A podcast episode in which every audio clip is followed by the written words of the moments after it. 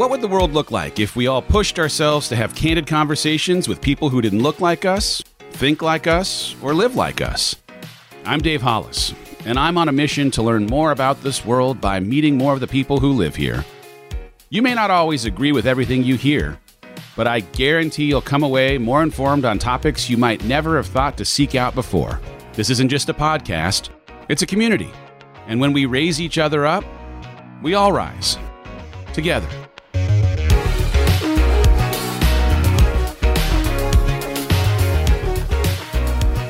All right, so I know I already gave a little introduction about the two of you, but I would like to take a moment to let you introduce yourselves to anyone who might not be familiar with your story. Jay and Catherine, will you tell us a little bit about who you are and how you got here? Yes, I'm Catherine. I'm Jay. And uh, in a nutshell, as a 26 year old new mom with a six month old baby in the next room, um, I suffered a massive brainstem stroke out of absolutely nowhere, no medical history, no warning, no symptoms, nothing. And um, would subsequently spend two years in hospitals and rehab to relearning to walk and eat and speak again. And um, from there, almost five years of baseline recovery um, before kind of being able to get our head above mm-hmm. water and recognize this was the the new deal for our lives, the new path um, mm-hmm. that we were going to be on. I, I am disabled today very severely. I can't walk on my own. I use a wheelchair and sometimes a cane. And um, yeah, I have a lot of health problems, big health challenges, but life is extremely good. I've stayed married to this guy. I, we've gone on to have a, a second child who's five now. Hmm. And uh, we have an incredible nonprofit for families with disabilities like us and put on a, a camp for families in the summertime. And we've written two books. What else? Yeah, I think you covered all of them. Okay. That's one point. That's that's us. Okay. I love it. So far. the thing I didn't mention in the introduction is that in real time, in 2008, as this is happening, our families are going to the same church. So, yeah. Oh yes. Oh yes. So we are like part of why I reached out was because I was witness in real time to Jay and Catherine pre this thing happening at 26 and post this thing happening at 26 and have stayed connected to your story in part because I was in the audience of the miracle that was happening inside of your lives and uh, have just been following your story because it is truly a testament to the power of hope. Um, it's an interesting thing. Uh, I mean, you've written these two books, Hope Heals and Suffer Strong. I want to encourage every human being who's got ears or eyes to read or listen to each of these. But um, we have, as a part of the business that we run and the tools that we put in people's hands, talked about the idea that hope is not a strategy, which is an interesting thing, right? Like the idea of hoping that your life's going to get better or hoping that things are going to work out okay just isn't enough, that you have to actually put a plan together, that you got to do the work. At the same time, as I find myself in an interesting season of pushing through struggle on a level that I didn't previously expect to be confronted with, I have come to appreciate that hope is definitely also a strategy in persevering through things that you did not expect to come your way. So I let's start just by talking about this idea of hope because man, you've had to lean so much into it for having to push past something that obviously you did not see coming, had no interest in having enter your life, and yet you have turned into the life's work, the, the thing that will inevitably end up being the legacy of what you leave on this planet, uh, in large part because of your ability to connect to hope through really, really hard things. I love, I mean, I think as uh, from a starting point, some of the things that have been really helpful as we think about hope have been that hope is not the opposite of hurt. You know, sometimes we think, okay, my life is hard, so it's it's so far away from hope. uh, or my life is hopeful, so there should be no hardship in it. And I think really what we have found that hope is sort of in the middle of this continuum where hurt is on one end of it and hype is on the other end. And hope is sort of this mix, this commingling of the good and the hard life, this this struggle. And and I think sometimes just if we can change that perspective, then we can lean into this hope that's a little messier than we've sort of come to think of it, even as we use it sort of modernly. You know, hope is a lot uh, more gritty and earthy and down in in the mess of life, and yet it nonetheless sees this transcendent future. And uh, in in our experience, this this future promise lived out in the present is what hope is. And it might not make sense, sort of given the circumstances, given the things that are happening. But I think that's how we know it's true hope is when it transcends the circumstantial, and and certainly that makes it a little more of this um, this stable through line. Because if hope is just sort of contingent on your your feeling of positivity or you know your ability to pull yourself up by the bootstraps you're just on this roller coaster of whatever comes along. You know you're without hope. Okay now i'm with hope. Because things are okay. Now now i'm without hope again because they turned out a little differently. Right. And so i think it's it's taken us you know it, it didn't just happen you know the next day after our life was upended out of the blue. Right. It was this sort of day by day uh, filling up, this experiencing hope through other people's stories, this leaning into some things we already knew, even in our faith experience, but really putting them to the real test and seeing if they would withhold and, and finding that they did. And then that is what builds on the next time that something happens. You know, even most recently, um, two months ago, we were back in the, you know, MRI with some major brain issues um, yeah. that Catherine is experiencing, literally like getting some news today um, that's mixed. Yeah, this morning. so yeah.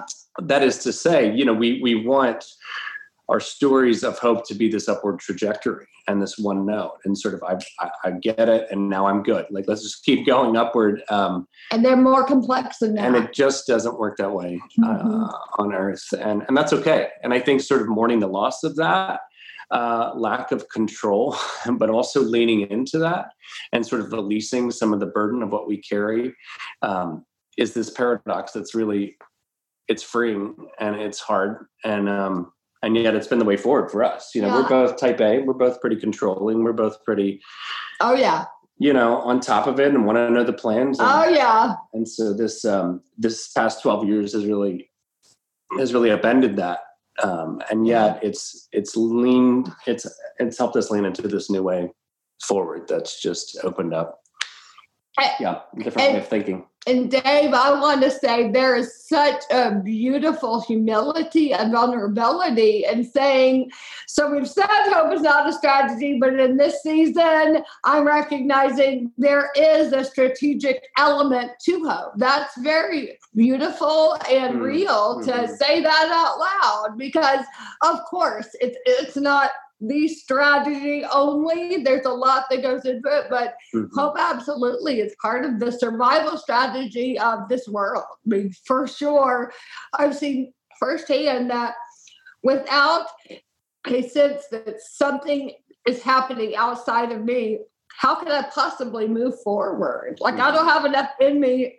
to get out of bed tomorrow morning if I mm-hmm. don't see something beyond my current situation. Mm-hmm. Yeah, I mean it's interesting. The you know my experience in these last few months, it's definitely not been linear. I'm sure that the experience in your last 12 years also not linear. You have a, a string of good days and then some bad ones. You have a string of some good months and then some bad ones. It's just not a total linear process. But also, I've found myself in a world where I had a vision for what my future was going to look like, now staring at this blank piece of paper as I am now going to write out what the rest of my life will look like as it departs from what I thought it might.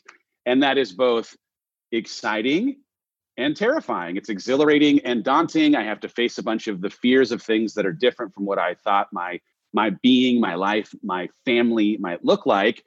Uh, I'm sure you had that same kind of experience because, hey, you had a vision for what your future might look like, and then you were uh, handed a blank piece of paper.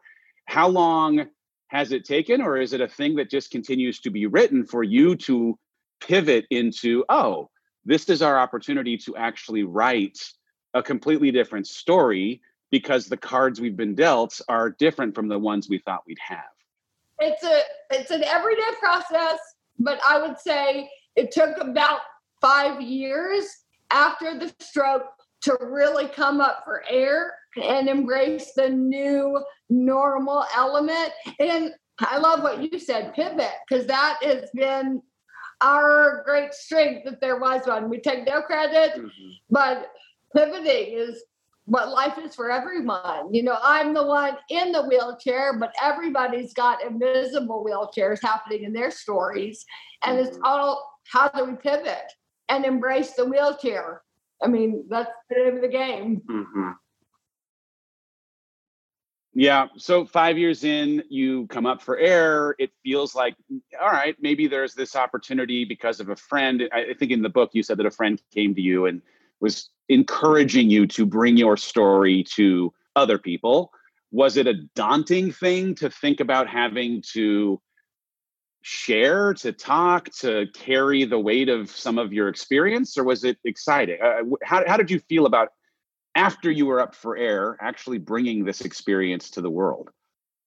I mean, yeah, I think it was cathartic, but I think it also was uh, was a process that evolved and built on smaller versions of that. So I think sometimes we, we just want to jump into this big thing we've never done or experienced, and there's some benefit to that, but also sort of this build uh, that's a very natural you know, going from sharing our story on a blog, you know, like a prayer update blog for many years. You know, it wasn't like we're like, okay, like even a year in, we should write a book. Right. We know the ending of this story. Like, thank God we didn't write it then because it wouldn't have been over and it would have probably been a really even sadder book than we wrote because the arc was not was not even nearly finished and it's still not but i mean yeah. um, i think that's a, one piece of advice in a in a figurative way, but also really practical way. Like don't write your your story until it's over, until it's until you can see the clear arc of where you want it to be uh, and where it goes. And so I think for us, like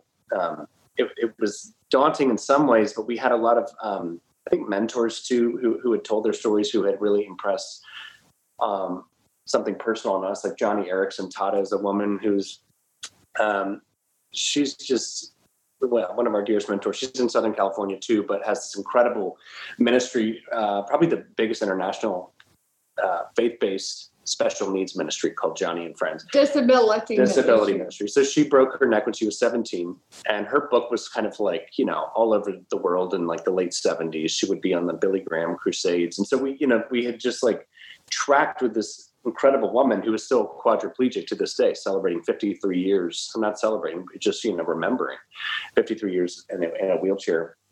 And so I think you look to people's stories like that who have meant something to you, and and it bolsters you to say, I, I don't even know if I can do this. I don't know how to keep showing up um, in the real vulnerability and the, and the pain of this because it's still a really wounding thing to remember and even to do that publicly there's a there's a lot of nuance to that but i think we we saw her i mean 30 years after 40 it would have been like 45 years after her her accident tell her story in a public place and weep still. Yeah. And we're like that is what we want in terms of how, we want to be vulnerable enough to go there right. to the real grief that is still there, the woundedness, but the hope that's still there.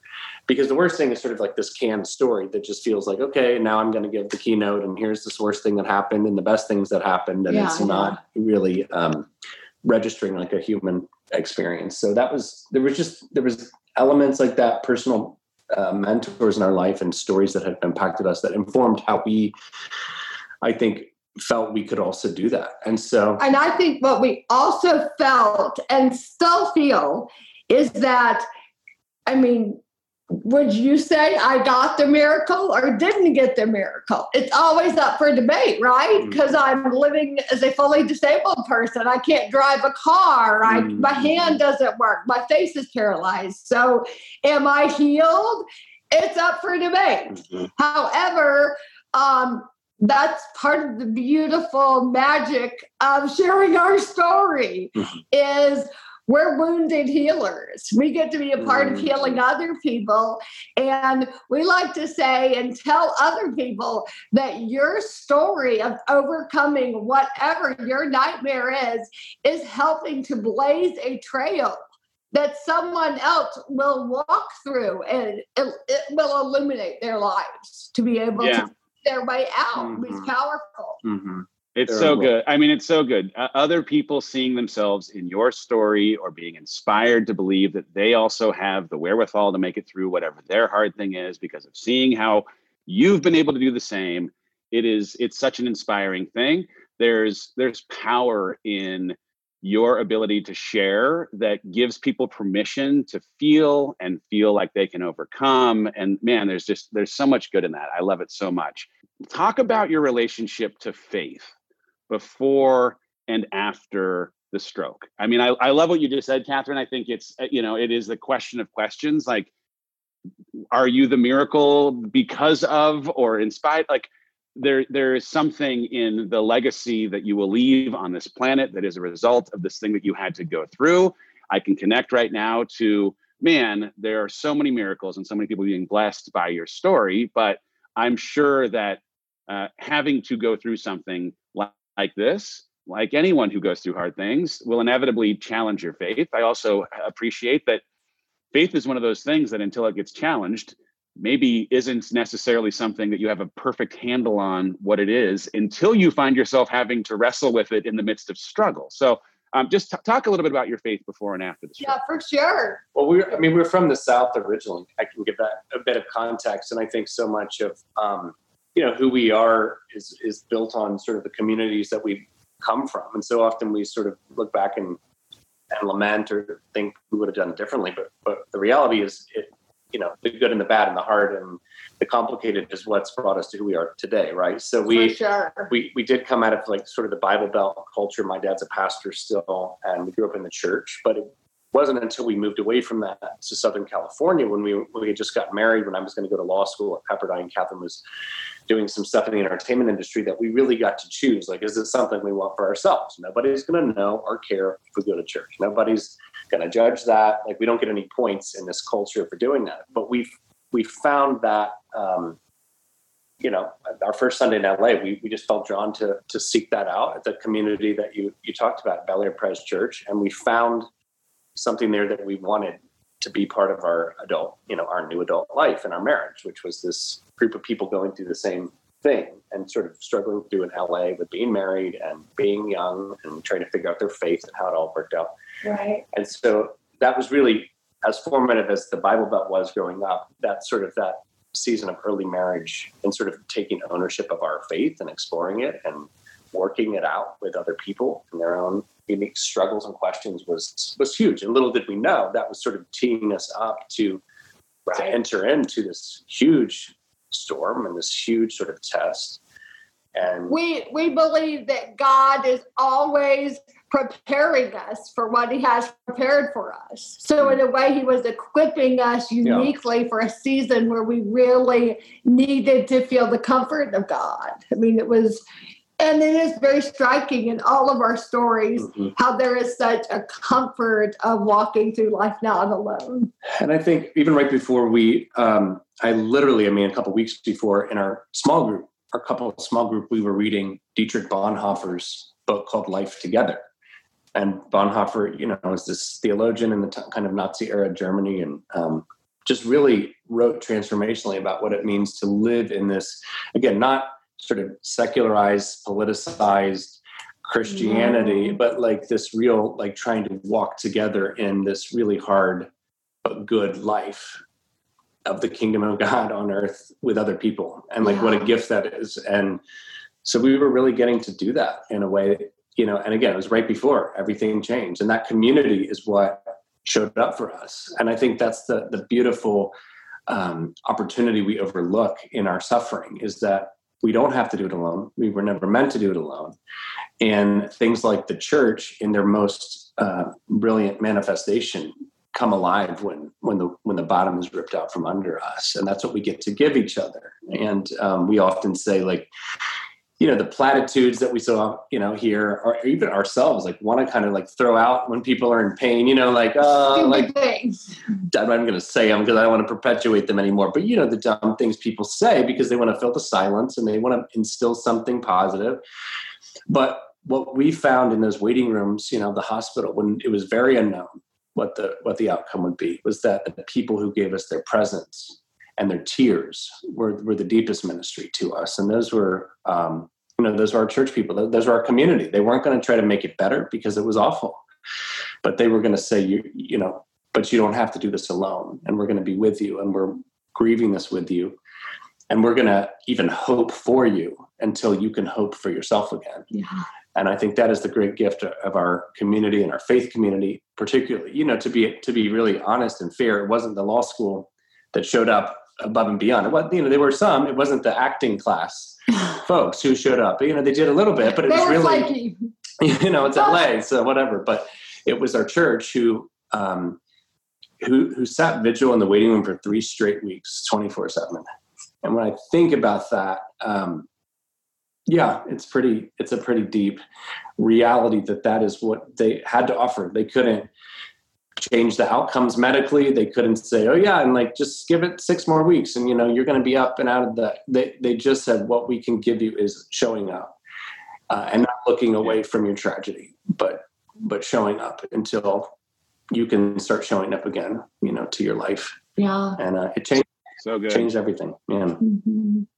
Catherine, I was hoping you talk just a little about how Habakkuk 3, 17 and 18 was reworded to fit your life experience just a little bit when you started doing it, how it's continued to give you some hope. Basically, for almost the full two years after the stroke, I was relearning how to do everything, and nothing on my body would work. So I'm in therapy to swallow again for months and months 11 months total and could not swallow food and only learned to walk again kind of after 18 months of not walking and just really dramatic like having to relearn to be a human being in a lot of ways. And I found such a comfort in that passage that do you want me to say it or Yes, yes, please. Okay. So Habakkuk 3 17 and 18 say that the fig tree does not bud, and there are no grapes on the vine. Though the olive crop fails, and the fields produce no fruit, though there are no sheep in the pen and no cattle in the stall, yet I will rejoice in the Lord. I will be joyful in God, my Savior. And for some reason, I took that passage and I rewrote it to fit my situation, which I would highly recommend for you and all your listeners to do. Mm. Because when when I did it, I was really preaching to my own heart, like this is what we're doing. Yeah. So this is what we get to do. So I wrote, though I cannot walk and I'm confined to a wheelchair, though my face is paralyzed and I cannot smile though I am extremely impaired and cannot take care of my own baby boy. Yet I will rejoice in the Lord. I will be joyful in God, my Savior. And in doing that, Hmm. I was telling myself, this is what we're going to do. We're going to rejoice because the joy is deep inside of me somewhere, somehow still. And I am going to be a part of rejoicing and it um it has continued to transform my mind Mhm. truly to come to a place of recognizing that this was the joy was never taken from me and this is a word for you dave right now and for many of your listeners that joy is something that can never be taken no matter how bad the story is Mhm. it, um, I believe if you have a pulse, you have a purpose. That it is not contingent on how great life works out for you. That's a lie. Mhm. Life can be really horrible for you, and you can have a deep, transcendent peace from the Holy Spirit, joy of the Lord, comfort of Him in your heart, and it can change how you feel about your story, which is ultimately what matters how we're feeling about this and acting based on how we feel. Mhm.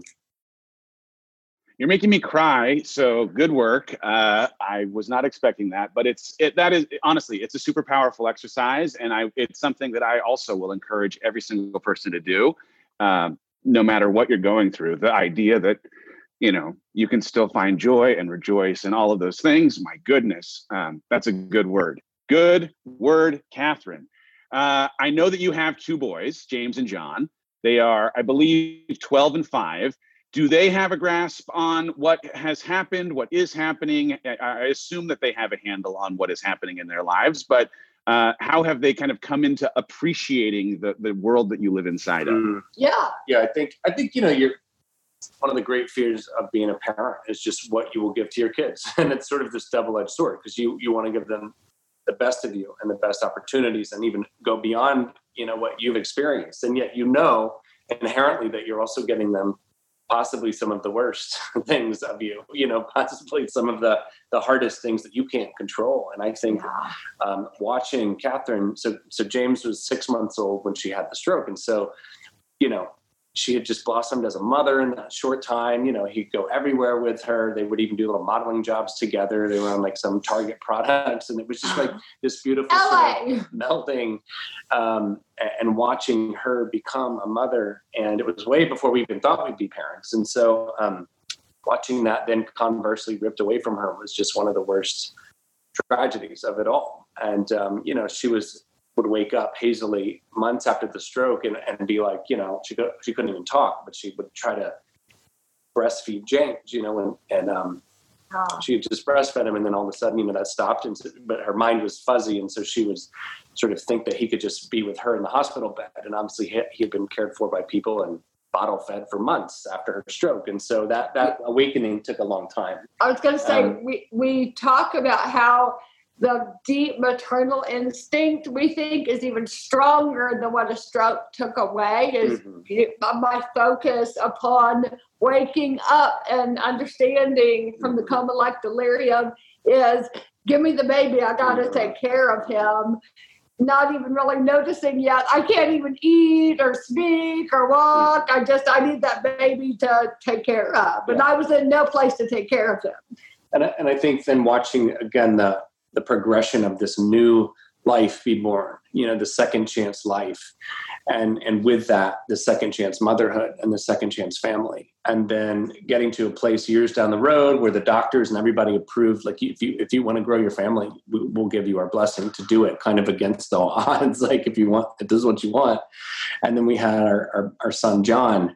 And again like catherine said just that sort of the deeper thing than even a brainstem injury would be this maternal love, and um, and it has been part of the healing process. And I think our boys have um, not really known any other life. You know, I think as they've looked around and gotten older, they kind of realize, oh, like you know, our mom can't drive us to this, or you know, there's different things. But they've also seen like, um, but our story is something that is there's something weighty and special and we get to be about entering in with what we've been given in our life right. to go enter into the hard stories of other people. And so even our, our the camp that we started a couple years ago was just you know, the story of disability was not a story even after Catherine became disabled. It wasn't a story we wanted to live.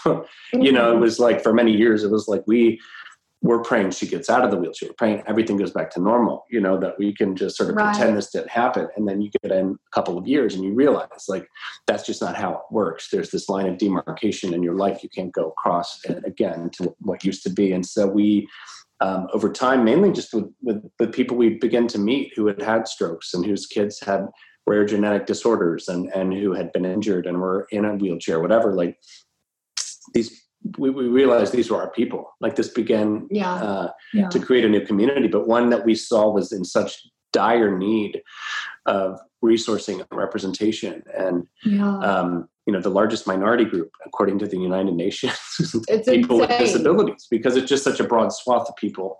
And frankly, most of us will have some experience with disability personally before we die if we live long enough. And so, but the reality is, you know, there was just this group that we felt we could enter into and that we have been sort of given almost this like anomalous um, story of disability. It doesn't normally work out like this. You don't normally have you know everything upended and kind of stay together and find a way to flourish on the other side of it. You know you're bankrupt you're struggling there's suicide there's depression unemployment. Yeah Yeah. And so we, you know, just said, how can we offer this opportunity for families to find rest and find each other and find resources, right. spiritual resources and other kind of resources. And, and then we invited the whole family to that, including our family. Right. right. So, so, our kids are watching right. these stories and it's such powerful perspective for their own story. And so they're finding you know, it's complicated. They're finding all the things, but they're finding gratitude for what mommy can do and how mm-hmm. daddy cares for mommy. And there's a lot of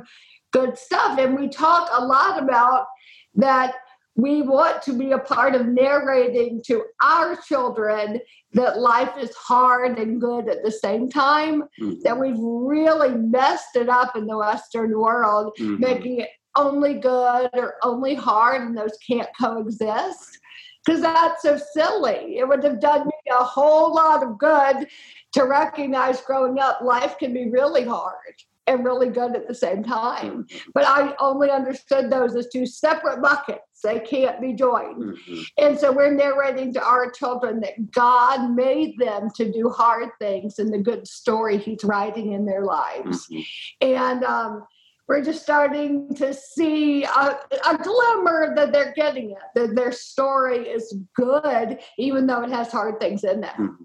So good. I mean, and here's the thing this is the only normal they've ever known. And so, this for them is life, right? And so, there's something beautiful in the way that they will grow up with hearts for people who are differently able and just all of it just all of it all of it i mean there's there will be so much good that ends up coming from it i love it let's talk about your relationship. Can we talk about your relationship? I'd like to talk about your relationship just for a second. So you guys met in college, I believe, which uh, it has to be like 20 years ago.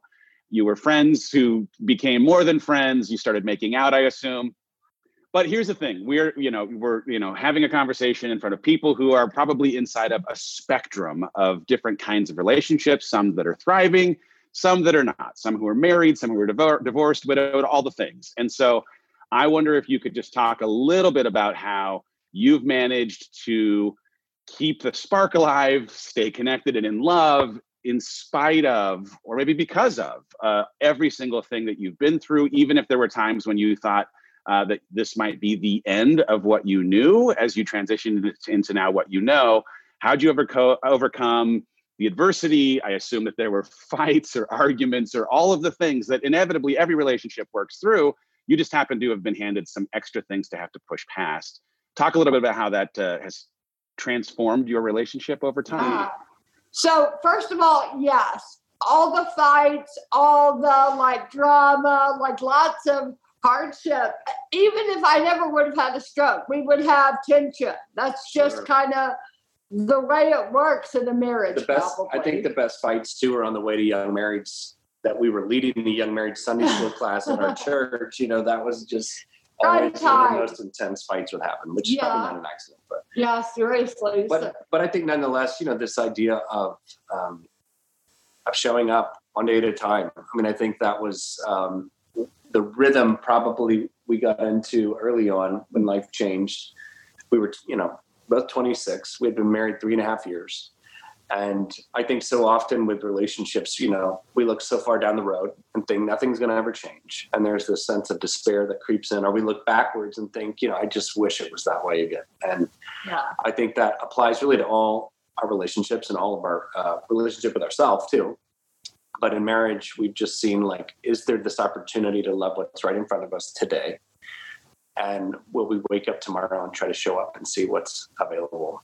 The next day and just keep going. And and again, that's oversimplifying because it's it's it's been a huge, huge, huge gift to get to walk through this together.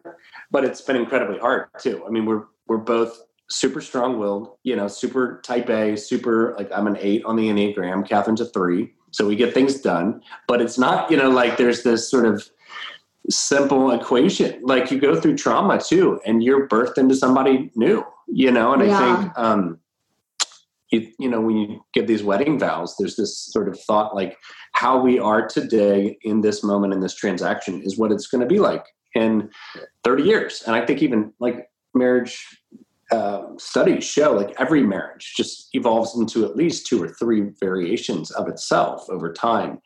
And so i think that back to that uh, sort of ability to pivot, I think, is is pretty huge. You know, we act like love is this sort of concrete thing rather this than this evolving, living thing. Um, and are we willing to roll over? I love how um, uh, this researcher said, I'm trying to remember his name, Stanley uh, Hauerwas says, you know, we basically marry strangers. Like we think we know who we're getting a relationship with, but are we willing to, once we roll over, say when the kids leave or when, you know, things change? Like, are we willing to say, like, I don't know who that is exactly, but I'm, I'm willing to learn to love somebody new. And um, again, Katherine has learned, had to learn to love somebody new as well. You know, it's like we both have been radically changed through our struggle and through our story of hope and overcoming. And are we going to still show up and, and try to learn this new, you know, learn to love this new person in front of us? And Dave, I just again have to say, like, it's just very beautiful that you asked mm-hmm. us to talk about this. Mm-hmm. Just, I can imagine all the emotions and what you're mm-hmm. living and walking through and to ask about our marriage um, is just really just speaks to who you are i think that you want your listeners to hear that as well. Mm-hmm. and that's just so vulnerable and bold of you. It's just very impressive. That's mm-hmm. very powerful. You're a wonderful man. Wow. Thank you. You're so sweet. Katherine thank you. I there you you guys have chosen each other in the midst of insanely, incredibly, ridiculously big, huge change every day over and over. And it's inspiring. And I, you know, I just, I, uh, I applaud you. I think it's fantastic. I think it's awesome. Katherine, you have talked in interviews before about how important it is for young people, especially women, to understand that a beautiful person on the outside can still be suffering on the inside. Can you talk a little bit about uh, how, though there will always be storms and struggles around the corner, you can continue to find strength and positivity in your life, regardless of the appearance that you may be putting on to the outside? Oh, gosh, for sure. So, like I was telling you about earlier, you know, I'm the one in the physical wheelchair every day, but everybody's got wheelchairs they're dealing with inside of them. I call them the invisible wheelchairs that the lady next to you in the grocery stores got a whole bunch of junk in her life, but you wouldn't necessarily know it. In some ways, I get a pass because I've got a wheelchair and nobody's like, her life isn't really messed up. Mm-hmm. you know, like I, in some ways, there's this bizarre freedom element to the wheelchair because nobody's pretending everything is okay in my life. Mm-hmm. It's, it's weird. They're going to, treat me with more care. I'm fragile. Mm. You know, I'm disabled. So other people walking around normal with no problems don't get that that privilege. Mm. And um, you know, it's complicated because it's coming at a very high price. Mm-hmm. And yet there is this freedom element to that. And I think it translates so powerful as I've thought about issues, particularly with beauty and appearance and how that plays into this whole conversation. Um, I've kind of come to a place of recognizing that so much of the story of our actual appearance, particularly as women, but men too, is not a story we've told ourselves. Hmm. It's stories we've believed from everybody else about who we are, what we look like, what that even means. And so much of truly understanding our, our appearance is about unlearning, unlearning and unbelieving a lot of things that are not true. I think true beauty is about walking away from shame, in fact that so much of our beauty is caught up in feeling shame about not looking this way or looking this way or so many things that actually have nothing to do with how I feel about the way I look. It's how other people told me to feel about the way I look, which is so messed up. Mm-hmm. And I believe that we should be listening to God's voice and not the plethora of people that don't matter telling me how to feel about myself.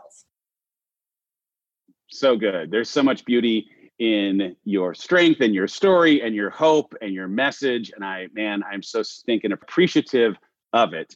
Uh, what is next for the Wolf family? Do you know what's next? I mean, you've written two books, but do you? I mean, you're you're you're running a camp. You have a whole host of amazing things. Are there are there designs for world domination? What what is happening next? Oh my gosh, what would you say? on the list. I think um, you know, I think it's been interesting, even in the season of, of shifting gears during the pandemic, to just similar to how we've talked about trauma as this opportunity. Um, it's an explosion of a world, but it's an opportunity also to rebuild a new world together with the yeah. pieces. And I think in not too dramatic of a way, but also in a really exciting, maybe a little bit daunting way to think what, what, what kind of world do we want to rebuild on the other side of this? And um, so I think we we're, we're just excited to dream about what that could look like. And, and again, that's a privilege to be able to do that, frankly, um, yeah, in yeah. this season. And so, um, you know, we have been able to pivot a little bit and we're excited to, to see sort of how, again, this limitation has opened up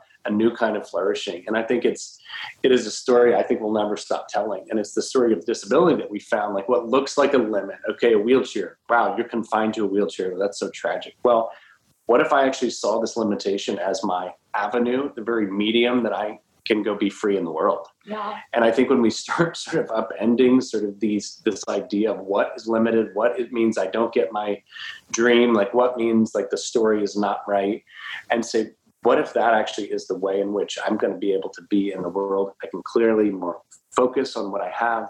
I can be creative with it. I can find compassion for other people and their limitations. And so um, and you you live with such that. clarity and purpose. Yeah. And you this is the path. So I know how to get there. I think, you know, with our with our hard story too, like, you know, in theory, your heart would be more protective, self-protectionist, or maybe it'd be a little hardened and it would be sort of like not wanting to be vulnerable. But I think what's beautiful is when you've had your heart broken open. Um, you know, again, it's part of our, I think, our faith experience and our and our journey of walking with Jesus. Like your heart doesn't have to become hard. It can be soft. It can be expanded. And so when you have that experience of compassion, which really means to suffer with, that's really what the root of compassion is about. It's about suffering. It's about loving yeah. something enough to suffer with it and for it.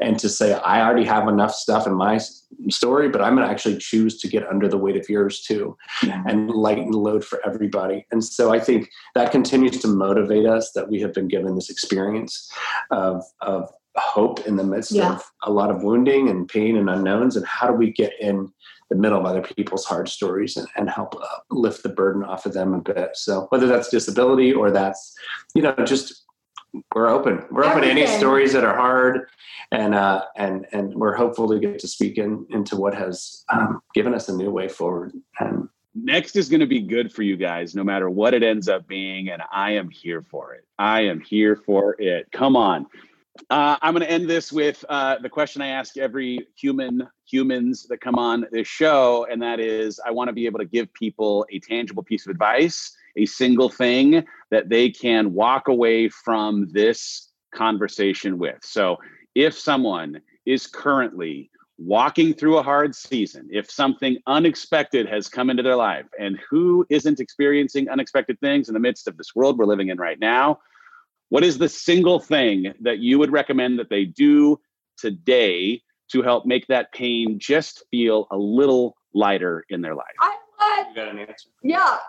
So it is so important when in seasons of terrible darkness to not waste what you're learning in the season of darkness. Hmm. Don't just try so hard to get out of it that you don't learn the lessons hmm. in it. And that is so obvious but all we want to do is fight or flight mode and mm-hmm. get away from it rather than saying, I love the passage, Isaiah 45 3, that God has hidden treasure, riches stored in secret places, that there's really good stuff mm-hmm. in the darkness that we get to cherish the rest of our lives and spend our lives with. We're never going to forget where we've been, mm-hmm. honestly, try as we might. But our character is different because of it. Our perseverance is different. Our ability to live well because of the suffering we've been through is different. And all of that comes with us for our lives if we have eyes to see it that way. So good. I love it. All right. You guys are amazing. I'm so grateful for getting to see you again. I think it was in the Young Marrieds class 12 years ago where you were teaching. Rachel and I were sitting in the audience that I may have actually seen you last, which is unbelievable on a hill in Bel Air, California. Uh, all right. If if someone wants to uh, follow you, be inspired by you, support the work you're doing with the camp, any of the, how can they get connected to you in the interweb? Yeah. So our website is hopeheals.com and then everything is Hope Heals. So all our socials, um, that's all. All the things. All Hope the- Heals. Make it easy. Our first book is called Hope Heals, That's right. and our second book is called Suffer Strong, both of which are really important concepts. And we've got Excellent. And Excellent. again, the camp, you know, what's really cool about the camp we have for families with special needs is that there's people from all over the country and even the world that have come to uh, rural Alabama in the summer. If you've never summered in Alabama, you haven't lived, obviously. I mean, you get it in Texas, it's hot. But it's so cool to just have, um, you know, people that who found us basically like on Instagram or online say, I, I, I just felt like I was supposed to be a part of this community. And it's been both as transformational. volunteers and Right. as campers, Yeah. both. yeah so we'd love you know it takes a huge village you can't you know disabilities taught us nothing it's like you can't do life alone and uh, I love it. We will put the links to that, to your socials, to your books in the show notes so that every human being who's listening can uh, check you guys out. I am so grateful for you both. I am so excited for the work that you will continue to do, the way that you will continue to inspire people with your story and give hope to people who are desperately in need of it. Thank you, Katherine. Thank you, Jay. I appreciate you. I am rooting for every single thing that you guys are going to do in the future. Ladies and gentlemen, if you enjoyed this conversation, and how the heck couldn't you? I hope that you will take a picture of it, that you will put it into your social, that you will tag myself and Hope Heals on Instagram and tell us what you got from it. Share it with some friends. And until the next time, we will see you next week on another episode of the Rise Together podcast. Rise Together is hosted by me, Dave Hollis. This show is produced by Chelsea Harfouche and edited by Andrew Weller, with production support by Sterling Coates. Cameron Berkman is our executive producer. Rise Together is a product of the Hollis Company.